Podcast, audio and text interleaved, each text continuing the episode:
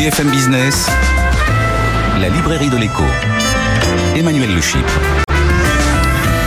Bienvenue dans la librairie de l'écho, l'émission de BFM Business qui vous offre chaque semaine le meilleur de la littérature économique. Alors évidemment, pas d'émission sur les livres sans auteur. Ils seront nos invités dans la première partie de l'émission. Nous retrouverons dans la deuxième partie nos chroniqueurs, comme nos chroniqueurs, comme de coutume. Et puis aujourd'hui, euh, pas de débat entre Christian Chavagneux et Jean-Marc Daniel. Euh, Christian Chavagneux souffrant. Ils avaient choisi euh, pour discuter le livre de François euh, de Closet, euh, la parenthèse boomer. Et donc, j'ai demandé à François de Closet de venir défendre lui-même euh, son ouvrage devant le critique Jean-Marc Daniel. N'oubliez pas notre compte Twitter, notre page Facebook. On démarre tout de suite avec nos invités.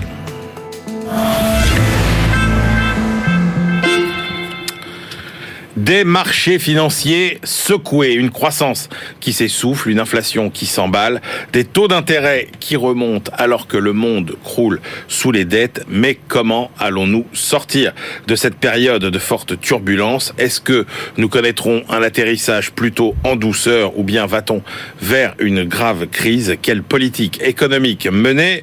Pour nous éclairer, deux experts, Eric Chanet. Eric Chanet, euh, il est euh, chef économiste. Il a été chef économiste de Morgan Stanley en Europe, puis euh, chef économiste d'AXA.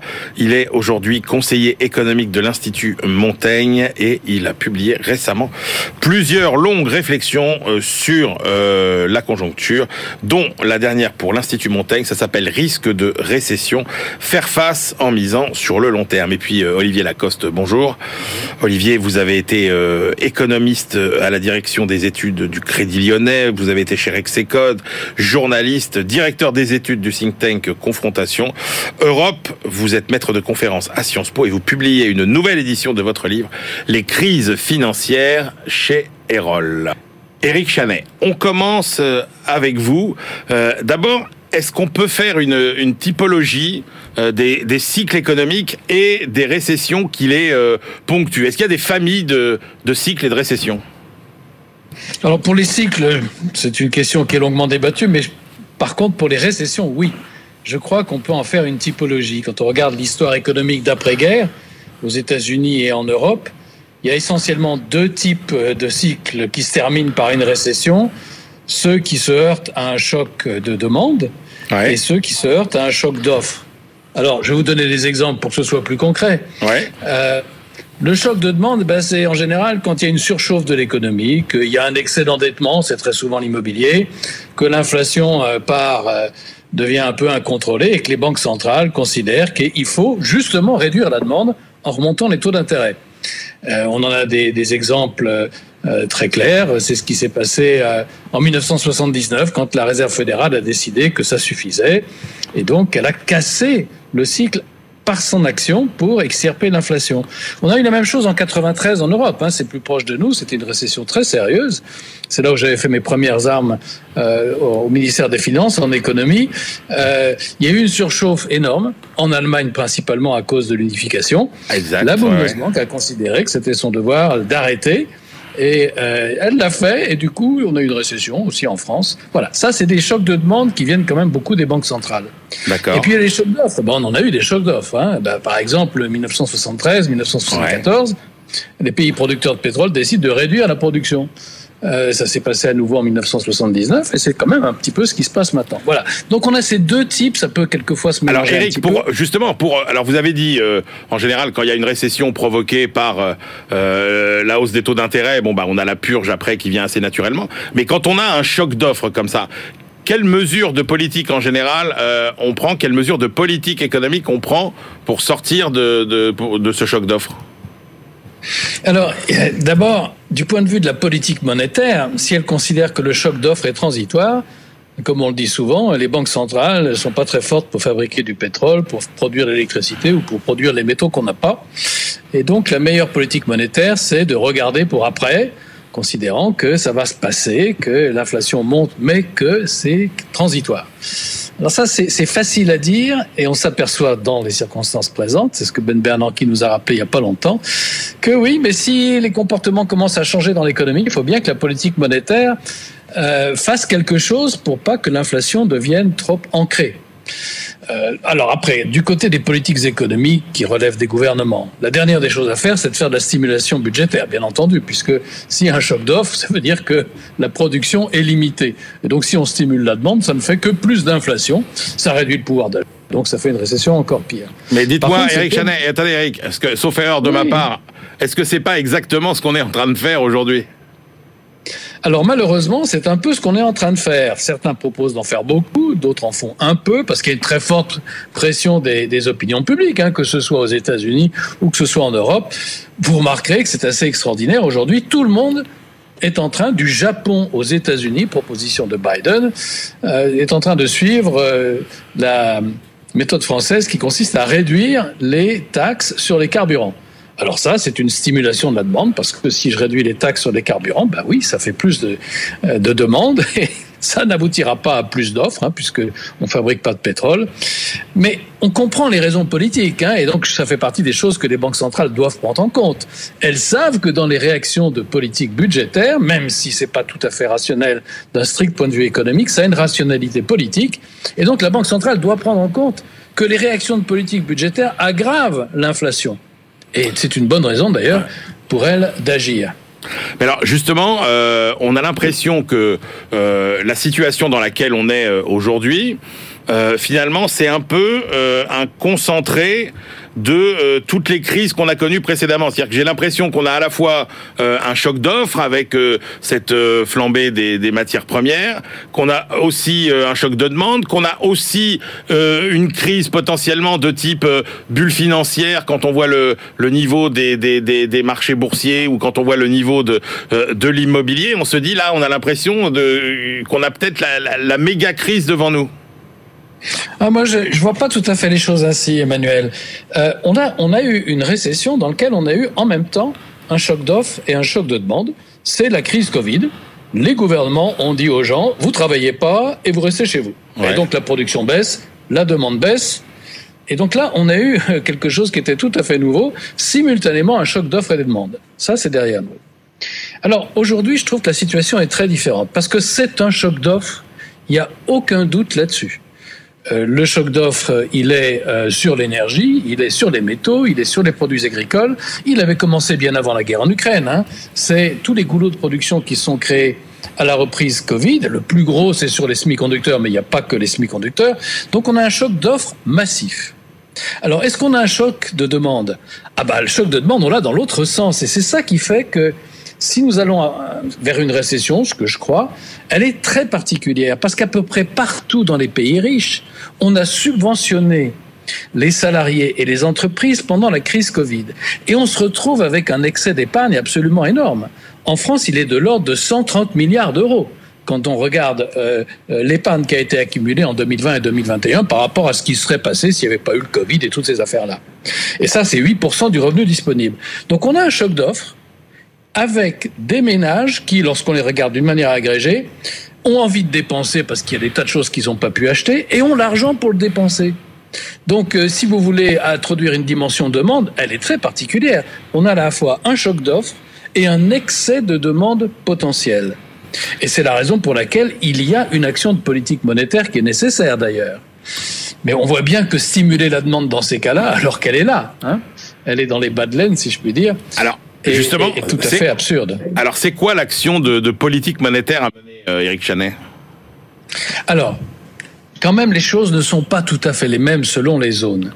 Aux États-Unis, il est tout à fait clair que d'abord l'inflation avait commencé avant la crise Covid. Hein. on voyait déjà les coûts salariaux accélérer. La Fed faisait semblant de ne pas voir.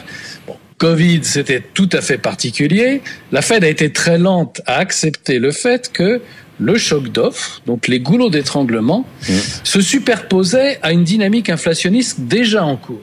Et donc, elle a été trop lente à remonter les taux d'intérêt. C'est ce que Ben Bernanke, hein, qui est ni colombe ni faucon, reconnaît très humblement en disant bah oui, il faut bien reconnaître que euh, nous, il n'en faisait plus partie, mais euh, il a l'élégance de s'y associer. Nous n'avons pas compris que c'était beaucoup plus qu'un choc transitoire. Et donc, il faut remonter les taux d'intérêt de manière à éviter ce que les taux d'intérêt réels baissent trop, puisque ceci reviendrait à stimuler encore la demande alors qu'on a un choc d'offre.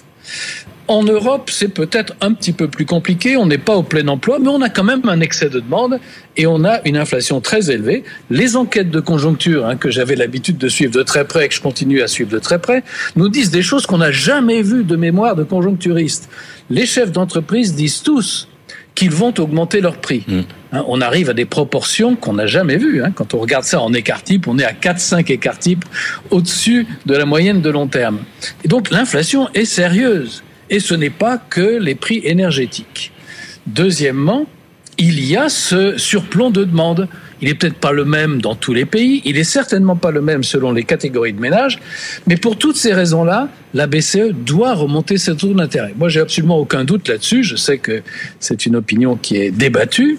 Euh, elle va le faire avec beaucoup de prudence, mais pourquoi? Non pas parce que elle n'est pas convaincue qu'il y a un problème inflationniste, non, mais parce qu'en remontant ses taux d'intérêt, eh bien, elle met en danger les pays dont l'endettement public est trop élevé au regard des marchés, l'Italie, l'Espagne, la Grèce, et il faut reconnaître que la France n'en est pas loin.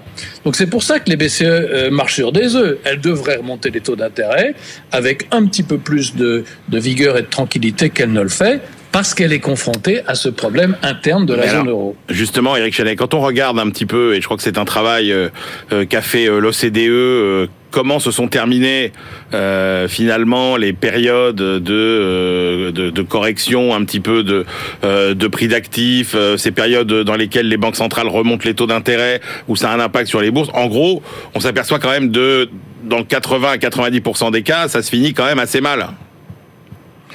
Alors, moi, je pense que c'est la récession, elle est déjà, les germes de la récession sont déjà là. Le commerce mondial a commencé à baisser sérieusement au mois de mars. Euh, donc, ce n'est pas l'effet en retour des marchés financiers les marchés financiers ont pris en compte maintenant que oui, c'est terminé, les taux d'intérêt à zéro. Moi, je trouve d'ailleurs que c'est plutôt une bonne chose, la correction dans les marchés financiers. Euh, les marchés financiers s'adaptent à un monde dans lequel les taux d'intérêt ne sont plus à zéro. Quand les taux d'intérêt sont à zéro, dans le fond, les actions peuvent avoir des valeurs tout à fait élevées et c'est parfaitement justifié du point de vue de la théorie de la valeur des actions. Si les taux d'intérêt montent, eh ben, c'est un petit peu différent. Donc ça, c'est pas une mauvaise chose. Mais je ne suis pas sûr que le passé nous apprenne quoi que ce soit sur la façon dont nous allons sortir de cette crise-là. Justement parce qu'elle est d'un type très particulier, choc d'offres massif, mondial, avec une demande qui n'a aucun problème. Les bas sont pleins. Et voilà le, la tentative de description de la sortie que je ferai. Le choc d'offres, il ne durera pas éternellement. Il va être particulièrement difficile l'hiver prochain, mais l'économie reprendra tout simplement parce qu'il n'y a aucun problème du côté de la demande. Euh, les banques centrales remontent un petit peu les taux d'intérêt. Dès que les signes de récession seront clairs, elles arrêteront immédiatement de peur de, de rendre les choses encore plus sérieuses. Mais que se passera-t-il après? Eh bien, il y aura toujours de l'inflation et les banques centrales, courant 2023, devront recommencer leur remontée progressive de taux. Et donc, ça sera un enchaînement qu'on n'a jamais vu dans le passé. Oui, c'est normal parce que ce choc est différent. Oui, mais Eric, il y aura toujours de l'inflation parce qu'il y aura un déficit structurel d'offres. Donc la solution à terme pour sortir de ce type de situation, c'est ce que vous écrivez dans un de vos derniers articles d'ailleurs, c'est bien euh, d'avoir une politique euh, d'offres sur le moyen long terme. Oui, absolument. Si on veut se sortir d'un choc d'offres, eh bien, il faut produire plus de ce qui manque. Alors il y a des tas de choses pour lesquelles c'est un petit peu difficile, les semi-conducteurs, euh, les métaux, le titane qui vient de Russie, qui passe d'ailleurs par la Chine. Par contre, pour l'énergie, oui, avoir une politique énergétique et non carbonée très ambitieuse en Europe, euh, l'annoncer, euh, ça peut permettre, alors ça ne va pas résoudre les problèmes à l'horizon de six mois, mais à moyen long terme, oui, ça les résoudra.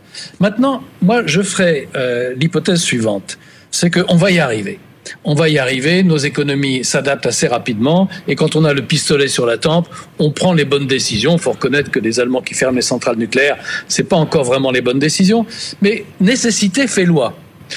Par contre, l'inflation, c'est un phénomène qui est, euh, si je puis dire, euh, plus difficile à maîtriser. À partir du moment où elle commence à se traduire par une augmentation des salaires, on a des pénuries de main-d'œuvre partout, eh bien, la dynamique inflationniste va rester.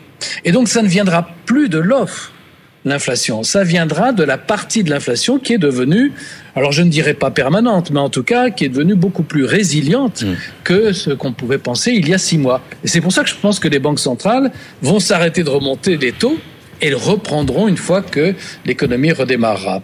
Merci beaucoup, Eric Chanet. Je rappelle euh, notamment, parmi d'autres, hein, le, votre dernier article pour l'Institut Montaigne. Ça s'appelle Risque de récession, faire face en misant sur le long terme. Merci, Eric. Euh, Olivier Lacoste, vous avez entendu euh, Eric Chanet, il dit finalement on peut pas vraiment tirer les leçons de, l'histoire. Et vous, c'est votre premier chapitre hein, dans votre livre, donc les crises financières. Vous dites en fait, euh, tout se passe à chaque fois comme si on ne retenait jamais les leçons des épisodes précédents. Bah, en fait, je suis assez euh, d'accord avec Eric Chenet quand il dit qu'il y a des, des, éléments qui sont vraiment très spécifiques. Alors, euh, je vais pas refaire sa, son intervention, mais il y a un, il y a un choc d'offres, matières premières, etc. Et aussi euh, des modifications de comportement euh, sur le marché du travail, avec la, des gens qui démissionnent en masse aux États-Unis, euh, des gens qui changent d'emploi en France, etc. Et ça peut aussi avoir un impact sur la formation des salaires. C'est-à-dire, on a vécu pendant très longtemps, pensant qu'il y aurait qu'il n'y aurait pas d'inflation, euh, qu'on était avec des taux d'intérêt nuls, une inflation nulle, etc. Et donc à la fois choc d'offres euh, matières premières, mais aussi peut-être des comportements différents sur euh, sur euh, le, marché du travail, ça peut faire un comportement inflationniste différent. Je reviens quand même sur ce que vous disiez, hein. c'est-à-dire moi le livre c'est un livre pédagogique sur des crises financières qui, se, qui parle des crises financières. Mmh. Là, on n'est pas 100% euh, dans une crise euh, financière, justement, parce qu'il y a, il y, a, il y a eu déjà, euh, comme disait Eric Chanet, une crise Covid vraiment spécifique où on a coupé à la fois l'offre et la demande. Hein. dire, on a dit aux gens restez chez vous, donc ils pouvaient à la fois plus consommer et plus aller produire quand c'était pas des, des, des, secteurs essentiels. Hein. je me souviens plus tout à fait du, du terme.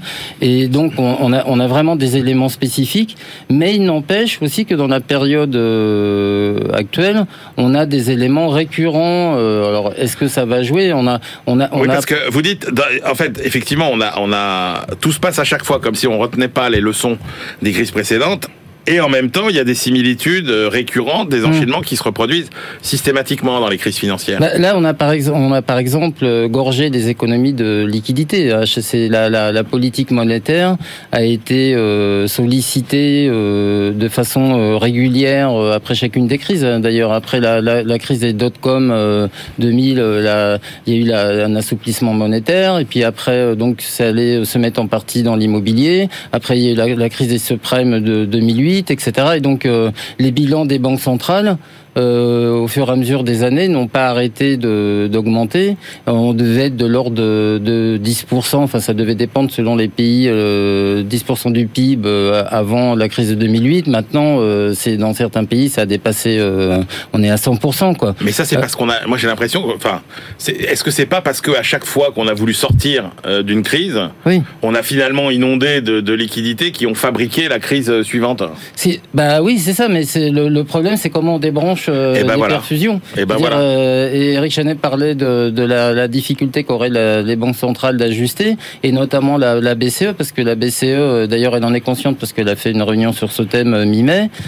outre la, le, le, fait de pas refroidir trop vite la conjoncture, elle, a, elle se souvient de ce qui s'était passé à partir de fin 2009 et la déclaration du Premier ministre grec. Il y avait eu un, écart des, des spreads en zone euro, et donc euh, là, euh, effectivement, c'est très, difficile. Je, reviens sur des éléments euh, récurrents, donc aisance monétaire.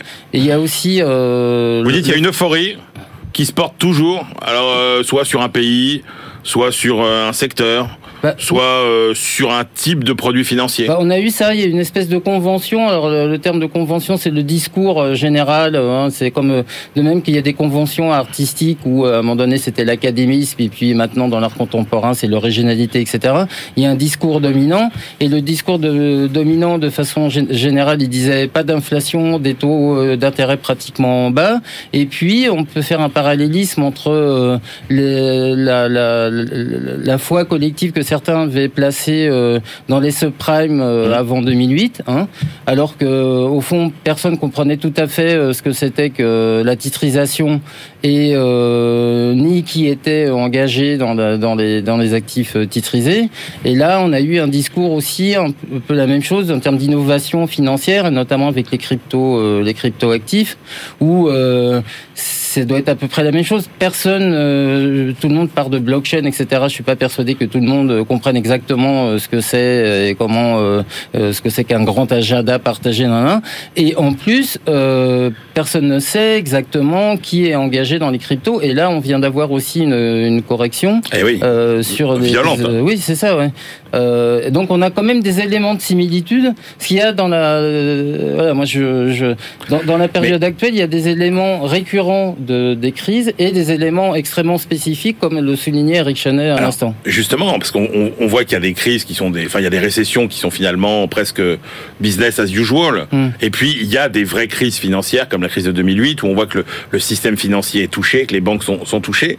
Est-ce qu'aujourd'hui on se dirige plutôt vers euh, une récession de type classique, traditionnel, ou est-ce que euh, on risque vraiment euh, une crise qui déstabiliserait le, système financier?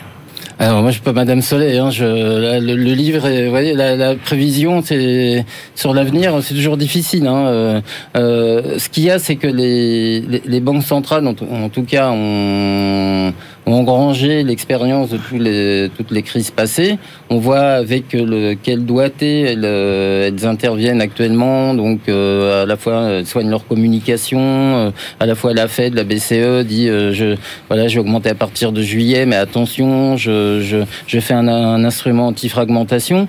Donc voilà, on peut on peut se dire qu'elles sont aux commandes. Alors peut-être on leur demande beaucoup aux banques centrales.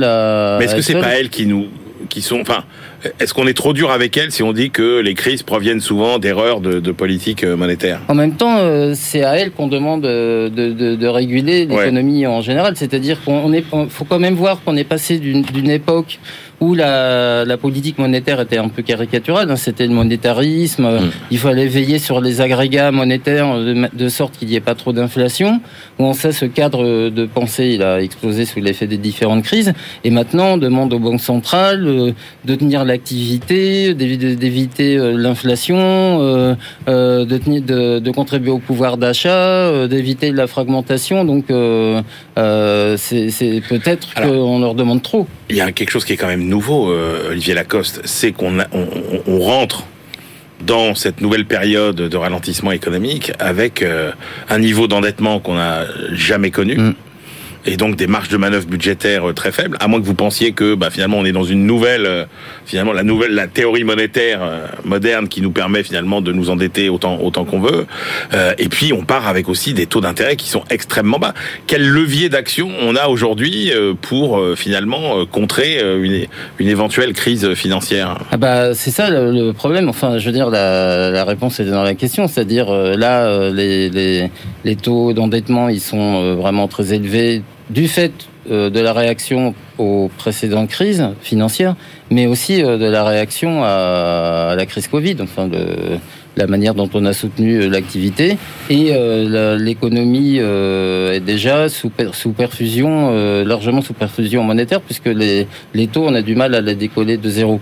Donc les, les, les solutions, enfin moi je suis pas devin, sont pas évidentes. Je pense que, comme Eric Chanel le disait, ça va tenir beaucoup au doigté qu'auront les, les banques centrales pour orienter la hausse de taux en, espérant qu'il n'y aura pas de réaction euh, violente. Et vous qui avez ausculté un peu, vous racontez toutes les, toutes les grandes crises qu'on a connues euh, euh, dans le passé, est-ce que la période actuelle vous fait présente des analogies avec certaines périodes du, du, du, passé, certaines grandes crises du passé?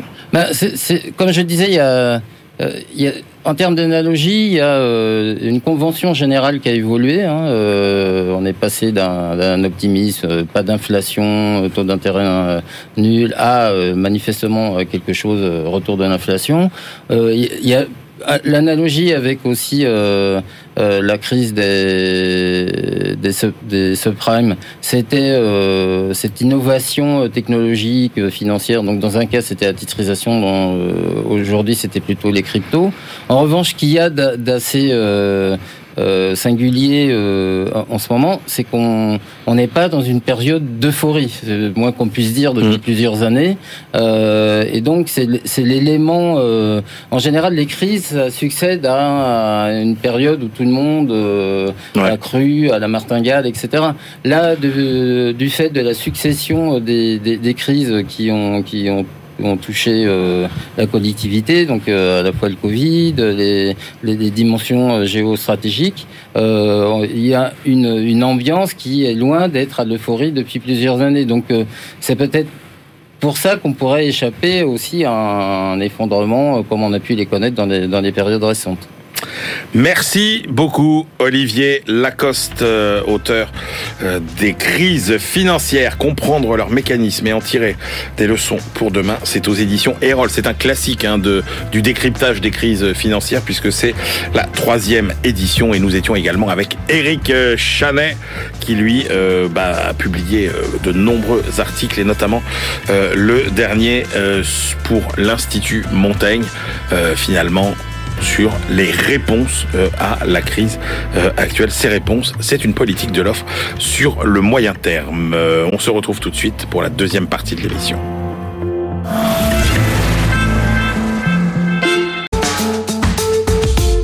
BFM Business, la librairie de l'écho. Emmanuel Le on se retrouve pour la deuxième partie de cette librairie de l'écho. Nous la clôturons comme de coutume avec euh, nos chroniqueurs et puis euh, nos débatteurs, nos critiques. Alors aujourd'hui, un format un peu spécial, on va tout vous dire. Notre ami Christian est souffrant. Il devait discuter avec Jean-Marc Daniel du euh, dernier livre euh, de ce mythe vivant du journalisme économique qu'est François euh, de Closet. Et donc on s'est dit, bah, qu'est-ce qu'on va faire? Puisque Christian Chavagneux ne peut pas discuter de ce livre, on va demander à François de Closet lui-même de venir défendre sa prose face à Jean-Marc Daniel. François de Closet, nous sommes très heureux de vous accueillir. Non, je dis que vous êtes un, un mythe du journalisme économique vivant parce que tout le monde dans sa bibliothèque a encore toujours plus ce livre. Euh, je, lis quand même la quatrième de couverture pour vous montrer la modernité. Euh, ainsi est mise en évidence l'existence d'une France qui vit à l'abri de la crise, une véritable privilégiature qui englobe tout à la fois riches héritiers, opulents notaires, gros céréaliers et plus modestement les salariés des banques, d'EDF ou des grandes entreprises. À l'opposé de ces puissantes corporations qui cumulent les avantages, se trouve la France faible et inorganisée, celle des petits patrons, des ouvriers, des travailleurs précaires ou sans emploi, qui cumulent les inconvénients et vit dans la crainte permanente du chômage ou de la faillite. Ça t'a écrit, mesdames et messieurs, en 1982. Voilà, et donc François de Causet, tout ça pour dire que nous sommes ravis de vous accueillir. Donc Jean-Marc Daniel, je vous laisse présenter le dernier ouvrage de François euh, de Closet, La parenthèse boomer. Alors la parenthèse boomer, c'est effectivement un nouveau opus, un peu sur le même euh, rythme, sur le même style que Toujours Plus. Simplement, ceux qui sont dénoncés, ce ne sont plus les rentiers du secteur public, les gens qui sont abrités. C'est une génération, la génération. Alors les boomers, on a du mal à voir quelle est la définition précise des boomers, mais grosso modo, c'est 45-65. C'est les gens qui sont nés entre 45 et 65. Donc François de Closet nous dit qu'ils ont connu effectivement une vie euh, assez facile. Il n'y a pas eu de guerre, il y a eu une croissance assez forte, euh, même si certains d'entre eux ont été quand même secoués par le chômage de masse qui apparaît à partir de 1975. On est quand même encore dans des situations où ce chômage est à la fois contenu et indemnisé. Et, euh, et qu'est-ce qu'ils vont laisser à, leurs enfants? Ils vont laisser un paquet de dettes incroyables. Ils vont laisser une croissance faible. Ils vont laisser des tanguis qui sont coincés chez leurs parents. Et ils vont laisser des gens qui sont un peu écœurés de la vie sociale. C'est-à-dire, euh, il fait aussi le procès de cette génération qui monte. Il rappelle quand même que euh, la génération qui monte pourrait prendre le pouvoir, mais pas du tout. Elle renonce aux dernières élections euh, régionales.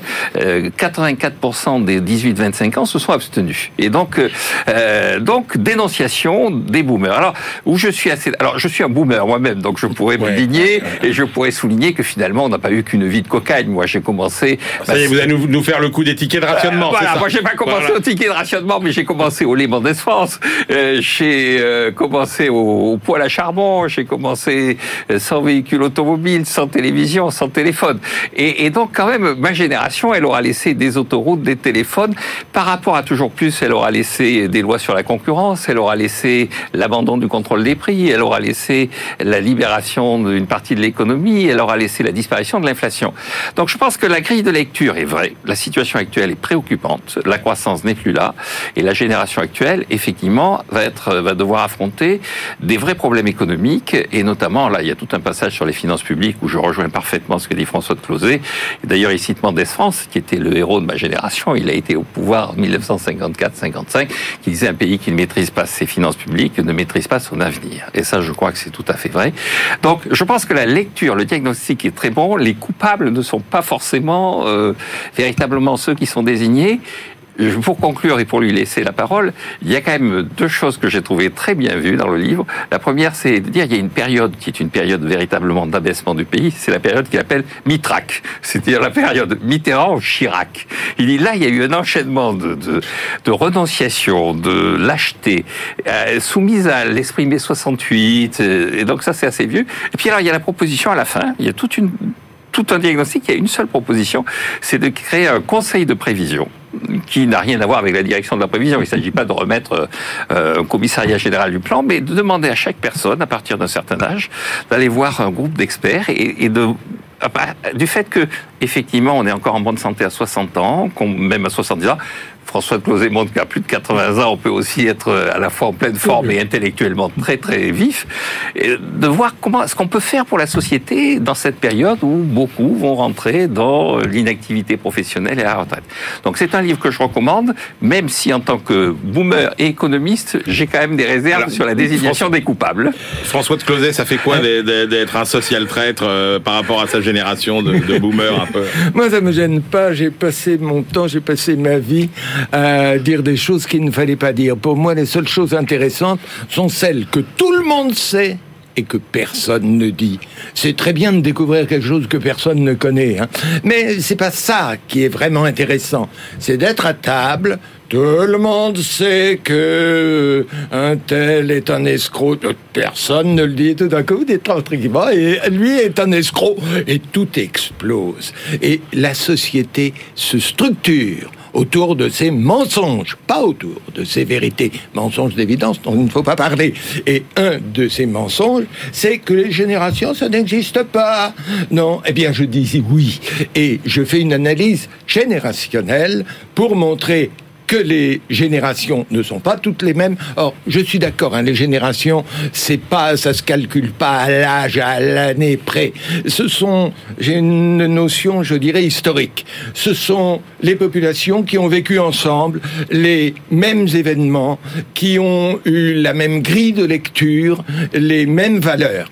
Et donc là-dedans, bah, il y en a qui sont un peu plus jeunes, un peu plus vieux, mais on sent très bien ce que c'est une génération. Et alors, dans ce que vous dites, que effectivement la génération des boomers nés au lendemain de la guerre laisse une montagne de dettes, mon Dieu, si elle ne laissait que ça. Elle laisse aussi une chose qui est terrible. Nous. Eh oui, nous. C'est-à-dire les plus de 90 ans, de 85, et qui vont devenir dans les années, là, juste devant, qui vont devenir euh, la génération qui va exploser. Et là, ça change tout. Pourquoi? Parce que jusqu'à présent, ce que nous avons vu avoir du fait du vieillissement de la population, c'est des seniors. Dur, disons 60, 75 ans. Oui, mais ça, c'est la, ta- les- ça, c'est la belle génération. C'est les, c'est la génération, en fait, qui a, finalement, qui a profité de tout ce que vous avez dit, Ah, qui est devenue propriétaire gratuite, Oui. qui a très peu payé ses retraites, euh, etc., etc., et qui est aujourd'hui la génération qui, globalement, a du temps, Oui. a de l'argent, Ah, et est plutôt en bonne santé. Qui sait Et là, les boomers se sont fait, mais une génération, là, aux petits oignons, euh, arrivée à 60 ans. Wow, on part, c'est la période la plus belle de la vie. 15 années en bonne santé, à rien faire, à se faire entretenir par ses enfants, mais c'est une vraie merveille. Simplement, ils ont oublié qu'après, on meurt pas tout de suite. on meurt 15 ans, 20 ans plus tard, et que ces années-là vont être très difficiles à vivre. Et ce n'est pas uniquement avec, euh, en touchant une pension qu'on s'en sort. Quand on est impotent, qu'on a 98 ans, qu'on est seul dans sa maison, hein, Qu'est-ce qu'on fait? Comment on s'en sort? Et des cas comme ça, on va en avoir des millions. Et on Et ne peut peut- pas y faire que face. ce qu'on peut reprocher à cette génération, alors c'est peut-être le fait d'avoir tout eu. Alors, si je dis assez facilement, Jean-Marc Daniel, il va, il va, il va, il va grimper au rideau. Mais je est-ce fois, que vous n'avez pas connu le lait Mendès France. On distribuait du lait Oui, mais dans les lycées et dans les écoles Jean-Marc, parce ce que qui compte, c'est toute pas une votre- partie de la Jean-Marc, population vous savez très n'avait bien. pas de quoi se nourrir correctement. attendez, et François de Causet, vous êtes bien d'accord. Ce qui compte, c'est pas le point de départ, c'est la trajectoire que Mais vous avez tout au long de votre vie. Or, or, la progression euh, sur le plan de la santé, de l'argent, euh, de- du travail, etc., elle a été extraordinaire. Si, Mais si je ça puis sont me le mérite permettre, aussi, c'est qui l'ont Jean-Marc, fait. C'est eux qui ont construit les autoroutes, Euh, c'est eux qui ont installé le quel téléphone. âge, quel âge, pardon, Oh, je peux donner mon âge. aviez-vous en, 60, en 68 En 68, j'avais 14 ans. Parce que 14 ans. vous, vous dites Donc, vous êtes un peu jeune. Beaucoup, et Et- ceux qui ont fait 68, ils avaient quelques années, 5-10 ans de plus que vous. Et donc, euh, ça, la période que vous dites, j'ai bien connu, hein, et pour Oui, là, vous, vous l'avez connu, c'est- euh, vous avez en pas eu Liban oui, d'Espace, je peux tout mais vous pas raconter. de téléphone, Je peux tout oui. vous raconter. bon, mais euh, ceux-là, euh, ils, euh, ceux qui sont venus après vous, ils ne l'ont pratiquement pas vécu.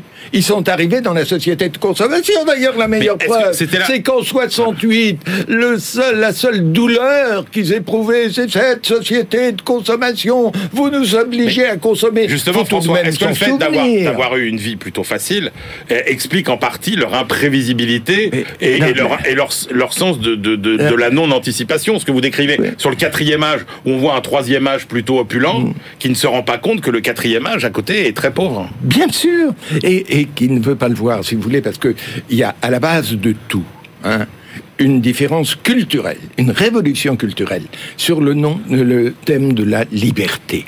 La liberté peut prendre deux formes. Ça peut être la liberté civique au service de la société. C'est ce qu'imposait De Gaulle. Les Français sont au service de la France. Et là, dans les années 70, il se fait une révolution. Non, la liberté, c'est pour nous. C'est la liberté de faire n'importe quoi. C'est la liberté de ne suivre aucune volonté, de n'obéir à rien. C'est la liberté du client, ce n'est plus la liberté du citoyen. Vous disiez, Et Fran- c'est là que tout a changé. Vous disiez, François de Closet, toujours plus, c'était un livre qui dénonçait les inégalités entre corporations. Et là, euh, le livre sur les boomers, c'est un livre qui dénonce les inégalités entre générations. Évidemment. Personne ne veut voir que, alors, que les générations se suivent. Les unes ont la peste noire, ont la guerre, les autres une période plus heureuse. On va pas leur reprocher. C'est pas, pas ça le problème. C'est que toute génération, comme les parents, a le devoir de préparer la génération suivante, de lui assurer les meilleures conditions. Et maintenant, vas-y mon enfant, et fais ton destin. Et que c'est là que oui, c'est vrai, cette génération des boomers a manqué à ses obligations, puisque non seulement elle a euh, mis des dettes monstrueuses pour le moment. Les jeunes, ils le voient pas encore. hein. Actuellement, il n'y a qu'une chose que les jeunes nous reprochent, c'est d'avoir saccagé la nature. Et je dis que oui, euh, c'est compliqué. C'est pas les boomers français qui ont saccagé euh, la nature, s'il vous plaît. Mais la deuxième chose, les dettes, ils ne les voient pas encore. Ils vont avoir à les rembourser. Et là, l'animosité va monter. Et puis la troisième chose, c'est qu'il faut qu'ils s'occupent de nous. C'est qu'il y a la dépendance, ça coûte tellement cher, ça mobilise tellement de gens que personne n'ose affronter. Or, c'est là, devant nous, hein, dans les années qui viennent. Et c'est là que je dis, il faut d'abord reconnaître les choses entre générations. C'est vrai que notre génération a exploité la génération suivante. Et il faut prévoir comment on peut rattraper ça. Et c'est ce que je propose, de faire ce conseil de prévision, de prévision de la vieillesse. Et qu'est-ce qu'on y fait dans ce conseil de prévision, François de Closet D'abord, on apprend à être vieux.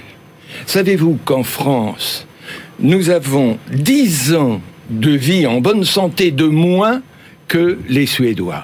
Parce qu'il y a des pays où on apprend à être vieux. Apprendre à être vieux, c'est dire il va vous arriver ça, faut faire ci, faut C'est faire de la ça. prévention, quoi. C'est faire de la prévention. Ça, c'est la première chose. Et puis il y a une deuxième chose, c'est choisir sa vieillesse. Qu'est-ce que vous voulez? Moi, je vois trois choix. Moi, je veux continuer, continuer à travailler. Bon, jusqu'à 68 ans, comme dans les pays civilisés. Bien.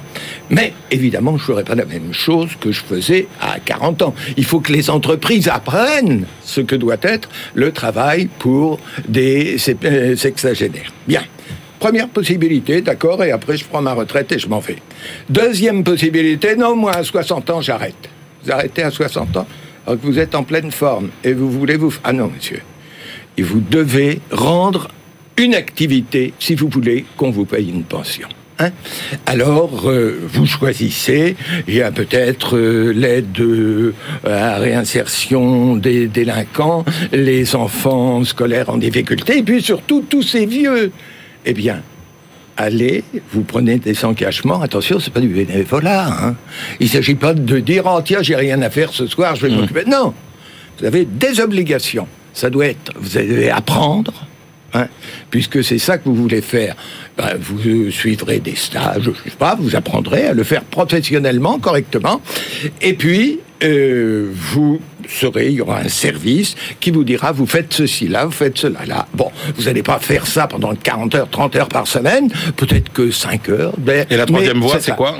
Eh bien, euh, la troisième voie, c'est je veux me reposer à 60 ans, je veux pas de vos histoires, je veux faire ce qui me plaît. Fort bien, monsieur, mais votre retraite, elle sera plus basse. Bon, donc vous, je choisis et je m'engage et je choisis le type de retraite que je veux, la, vieillesse que je veux. Et dans un monde solidaire où on ne laisse pas les vieux seuls dans une solitude mortelle. Et il y a une règle qu'on vérifie aujourd'hui dans les faits. Si vous allez dans euh, les pays scandinaves, en Danemark ou autre, c'est que pour ce problème du très grand âge, plus les vieux sont malheureux, plus ils coûtent cher. Parce qu'ils deviennent euh, complètement séniles, parce qu'ils se blessent, parce que plus les vieux sont entourés, sont heureux, et moins ils coûtent cher. et si nous voulons nous en sortir, eh bien, il faut procéder, comme je vous le disais, que les seniors encadrent les plus âgés. Non, je, vous rejoins parfaitement. Par rapport à ce que vous dites, je ferai deux remarques. La première remarque, c'est qu'il y a au sein d'une génération des inégalités. Vous parlez des, des, 68 arts. Moi, j'étais en quatrième en mai 68 à Bordeaux. Je peux vous dire que ce qui se passait dans ma famille, qui était des instituteurs, ce qui se passait à Paris, c'était loin d'eux, à la fois sur le plan géographique, sur le plan éthique et sur le plan social. Ils ne comprenaient pas ce que racontait cette jeunesse étudiante parisienne assez euh, relativement bourgeoise. Et la deuxième chose, c'est que euh, vous dites effectivement, et ça je suis assez d'accord, De Gaulle disait il faut mettre euh, les Français au service de la France, et on a mis la France au service des Français, mais c'est pas les boomers qui ont renvoyé De Gaulle, c'est la génération d'avant qui a voté contre, De Gaulle. Oui, c'était pour moi. Le mot de la fin, François La première manifestation, justement, de la rupture avec ces années glorieuses des années 60. C'était la première rupture. Euh, mai 68 a traduit en fait une irritation des Français. Ils en avaient marre de la discipline du vieux général et peu après, ils l'ont chassé. Mais pour moi, c'est le début de justement l'ère, la parenthèse des boomers. Merci, messieurs, merci François de Closet d'être venu nous présenter votre livre face à Jean-Marc Daniel. Né en 1954. Absolument. et, incarnation du boomer heureux, jouisseur et profiteur. Merci à tous les deux. Allez, on retrouve euh, Benaouda Abdelhaïd, notre globe trotteur. BFM Business, la librairie de l'écho. Les livres d'ailleurs. Bonjour Benahouda. Bonjour. Allez Benahouda, on commence notre tour du monde hebdomadaire par une évaluation des dépenses chinoises de politique industrielle. Oui, c'est dans une perspective comparative. C'est un travail euh, effectué par euh, des analystes d'un des plus importants centres d'études stratégiques de Washington, euh, le CSIS, qui irrigue vraiment la réflexion des pouvoirs publics aux États-Unis et vice-versa, dirons-nous. Ce rapport, notons-le, a été financé par le ministère américain des Affaires étrangères. Ceci posé, on a là des informations substantielles, croisées, mises en perspective, qui paraissent attester que la Chine subventionne euh, son industrie en proportion de son produit intérieur brut bien euh, plus qu'ailleurs euh, dans le monde. Investissement direct de l'État, crédit concessionnel, financement de la recherche-développement, taxation préférentielle, etc. Je ne vais pas vous faire toute la liste. D'après leurs calculs, au taux de change de marché en 2019, l'État chinois a soutenu ainsi les entreprises chinoises à hauteur de 248 milliards de dollars, soit 1,3 73% de la richesse nationale hein, de, cette année-là. En comparaison avec les sept autres économies euh, étudiées, euh, analysées, c'est nettement au-dessus. La suivante, euh, c'est la Corée du Sud, hein, qui est à 0,67%. Vient ensuite la France, troisième, 0,55% du PIB.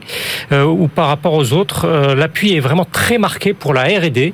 L'Allemagne, quant à elle, arrive ensuite à 0,41%, Et à en croire ce rapport du CSIS, les États-Unis ne seraient qu'à 0,30 0,39, ce qui représente toutefois euh, 84 milliards de dollars. 84 milliards de dollars en cumulé, c'est davantage que euh, les montants des subventions de la France, de l'Allemagne, du Japon, de la Corée du Sud, de Taïwan, etc. Euh, les auteurs américains euh, considèrent que c'est le caractère euh, étatique, euh, éminemment étatique, euh, du système euh, financier et bancaire euh, chinois qui permet à Pékin de continuer à pouvoir orienter euh, le plus précisément avec le plus de, de, de force ses subventions industrielles parmi toutes ces économies euh, étudiées. Un immense maillage euh, de fonds d'investissement sous le contrôle de l'État opère ce, ce travail de subvention vers les industries jugées, euh, considérées comme celles euh, qui ont le plus d'avenir. Euh, On a dans ce document une décomposition aussi euh, précise que possible, euh, étant donné la- disponibilité des, sources ouvertes qui réclament beaucoup plus de transparence.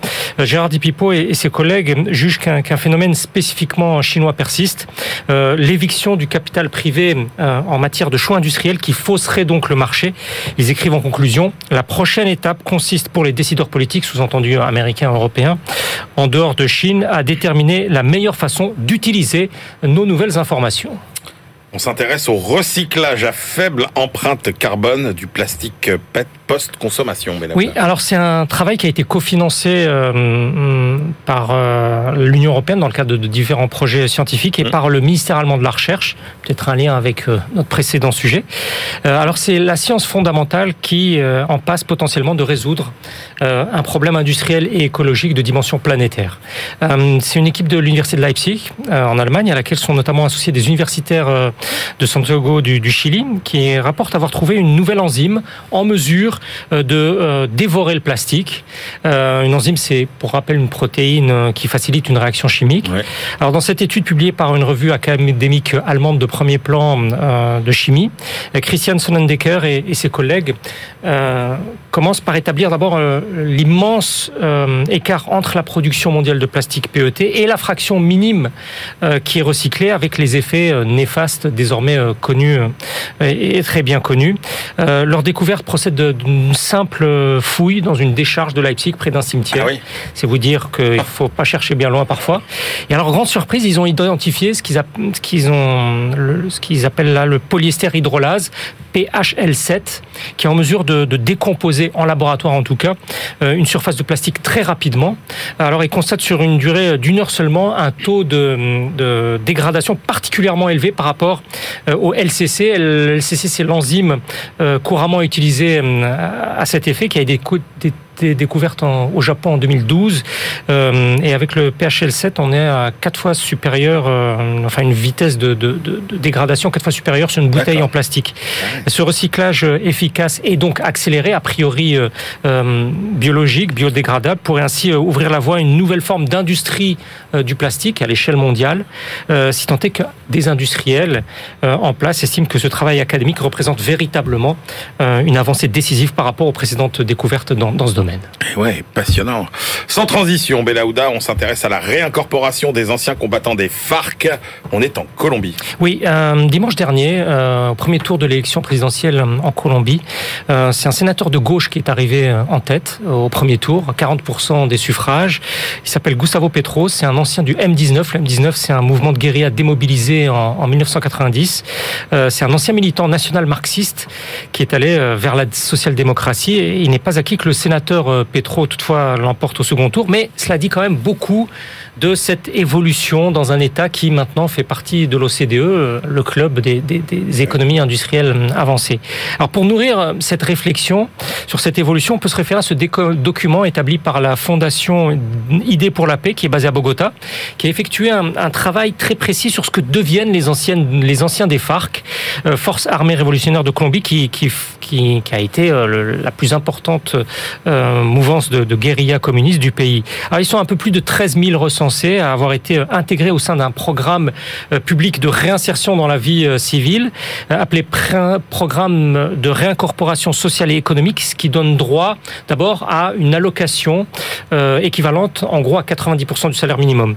Mais il y a aussi un certain nombre qui se sont lancés de ces anciens combattants dans des projets, projets dits productifs avec le soutien de l'État. Mmh. Il y a 360 projets individuels, 20, 29 collectifs. On relève aussi que des bénéficiaires ont aussi été financés par la coopération internationale.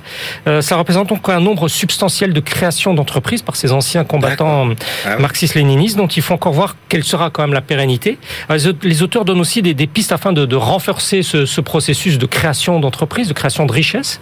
Euh, Juan Carlos Garzón et, et, et, ses collègues estiment qu'il faut consolider l'accès aux terres, euh, à la formation professionnelle, au crédit, aux infrastructures, et tout en les accompagnant et s'assurer que leurs initiatives soient en concordance avec la réalité du marché, je cite, dans les territoires où ils se trouvent. Et pour cela, ça suppose au mieux de mieux pardon, les, les relier euh, au tissu économique euh, avec les, les, organisations syndicales, les organisations patronales. Il faudra voir ce que ça fera de tout ceci le, le prochain, prochain pouvoir qui va être oui. élu euh, prochainement. Ouais, expérience passionnante. En tout cas, merci beaucoup, Benahouda. C'est la fin de cette librairie de l'écho. On se retrouve la semaine prochaine. Et d'ici là, bien sûr, bonne lecture.